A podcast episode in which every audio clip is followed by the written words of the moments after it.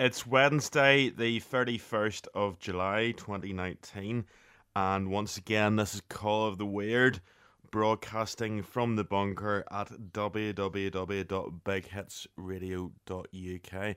And tonight, um, we're looking at um, the strange case of the Warrens. Edward Warren, uh, born 1926, and Lorraine Warren, born 1927 were American paranormal investigators and authors associated with prominent cases of hauntings. Edward was a World War II United States Navy veteran and former police officer who became a self taught and self professed demonologist, author, and lecturer. Lorraine professed to be a clairvoyant and a light trance medium who worked closely with her husband. In 1952, the Warrens founded the New England Society for Psychic Research, the oldest ghost hunting group in New England. They offered uh, numerous books about the paranormal and about their private investigations and the various reports of paranormal activity. They claimed to have investigated over 10,000 cases during their career. The Warrens were amongst the very first investigators in the controversial Amityville haunting. According to the Warrens, um, the NSPSR used a variety of individuals, including medical doctors, researchers, police officers, nurses, college students, and members of the clergy in its investigations. Stories of ghost hauntings popularised by the Warrens have been adopted um, as or have directly inspired dozens of films, including um, 17 films in the Amityville horror series and five films in the Conjuring universe, with two more yet to be released. Um, there's been a number of notable investigations, um, including the case of Annabelle. According to the Warrens, in 1968, two roommates claimed their Raggedy Ann doll was possessed by the spirit of a young girl named Annabelle Higgins. The Warrens took the doll, telling the roommates it was being manipulated by an inhuman presence, and put it on display at the family's occult museum. The horror films Annabelle, Annabelle Creation, and the upcoming Annabelle Comes Home are spin off prequels of The Conjuring, and they're loosely based on the Warren story. In 1971, the Warrens claimed that the Harrisville, Rhode Island home of the Perron family was haunted by a witch who lived there in the early 19th century. According to the Warrens, Bathsheba Sherman cursed the land so that whoever lived there somehow died a terrible death.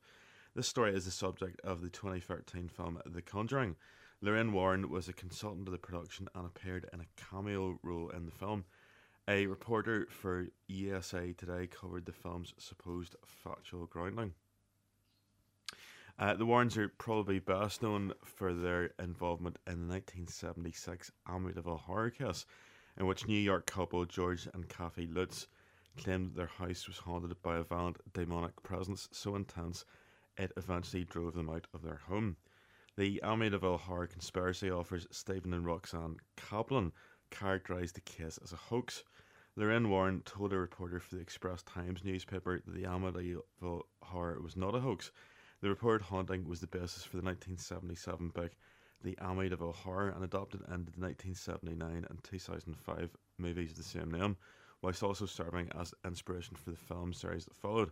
The Warrens' version of events is partially adopted and portrayed in the opening sequence of The Conjuring 2. According to Benjamin Radford, the story was refuted by eyewitnesses, investigations, and forensic evidence. In 1979, lawyer William Weber reportedly stated that he, Jay Anson, and the occupants invented the horror story over many bottles of wine. In 1977, the Warrens investigated claims that a family in the North London suburb of Enfield was haunted by poltergeist activity. While a number of independent observers dismissed the incident as a hoax carried out by attention hungry children, the Warrens were convinced that it was a case of demonic possession. The story was the inspiration for The Conjuring 2, although critics often say that the Warrens were involved to a far lesser degree than portrayed in the movie, and in fact had shown up to the scene uninvited and been refused admittance to the home. In 1981, Ann Johnson was accused of killing his, or sorry, Aaron Johnson, I should say, um, was accused of killing his landlord, Alan Burrow. Ed and Lorraine Warren had been called prior to the killing to deal with the alleged demonic possession of the younger brother of Johnson's fiancée.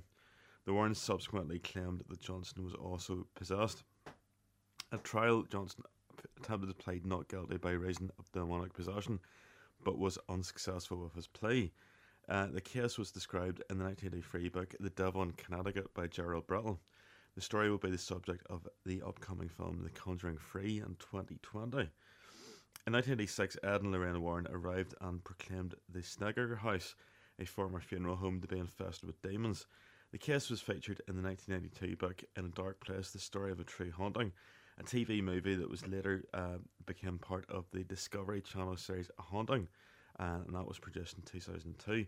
The Haunting in Connecticut, a film very loosely based on the Warrens' version of events and directed by Peter Cornwell, was released in 2009. Horror author Ray Garton he wrote an account of the alleged haunting of the Snedeker family in England, Connecticut, later called into question the veracity of the accounts contained in his book, saying the family involved, which is going through some serious problems like alcoholism and drug addiction, could not keep their story straight, and I became very frustrated. It's hard writing a non fiction book when all the people involved are telling you different stories. The paranormal investigator Brian Radford, Garton said of Lorraine, if she told me the sun would come up tomorrow morning, I get a second opinion. Um, there's been some criticism. According to a 1997 interview of the Connecticut Post, Steve Novella and Perry DeAngelis investigated the Warrens for the New England Skeptical Society. They found the couple to be pleasant people, but their claim of demons and ghosts to be at best as tellers of meaningless ghost stories, and at worst dangerous frauds. They took a £12.50 tour and looked at the evidence that the Warrens had for spirits and ghosts. They watched the videos and looked at the best evidence the Warrens had. Their conclusion was it's all blarney. They found common errors with flash photography and nothing evil in the artifacts the Warrens had collected. They have a ton of fish stories about evidence that got away. They're not doing good scientific investigation. They have a predetermined conclusion which they adhere to literally and religiously. According to Novella, Lorraine Warren said the problem with Perry and Steve is they don't base anything on a god. And Novella responded, It takes work to do solid critical thinking, to actually employ your intellectual faculties and come to a conclusion that actually reflects reality. That's what scientists do every day, and that's what skeptics advocate. So they did have their critics. In an article for the Sydney Morning Herald that examined whether supernatural films are really based on true events, um, that investigation was used as evidence to the contrary. As Novella's quoted, they, the Warrens, claim to have scientific evidence which does indeed prove the existence of ghosts, which sounds like a testable claim into which we can sink our investigative teeth.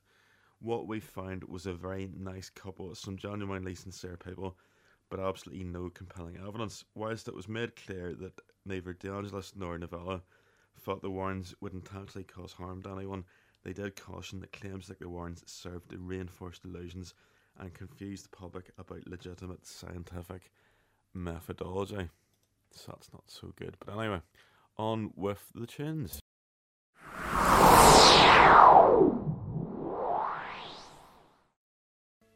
The Warrens have been in a number of media appearances, including The Challenge, uh, the entitled Road Rules All Stars. In this episode, they task alumni from the real world to spend the night in a haunted mental hospital in Connecticut and prove the existence of the ghost there. Lorraine was featured in several episodes of the Discovery series A Haunting, in which she discusses some of the cases the pair worked on as paranormal investigators. Lorraine also appeared on Paranormal State, where she acted as guest inv- inventor, and they've both appeared on The Scariest Places on Earth. Uh, In 1991, a two hour made for TV film based on the Smurl haunting entitled The Haunted was released by 20th Century Fox. Written by Robert Kern, Jack Smurl, Janet Smurl, Ed Warren, and Lorraine Warren, the film starred Jeffrey DeMunn as Jack Smurl and Sari Kirkland as Janet Smurl. The 2009 film The Haunting in Connecticut was loosely based on the 1986 Snedeker haunting investigated by the Warrens, and that is us once again for Call of the Weird. I'm winding this up, and um, I'll see you next week.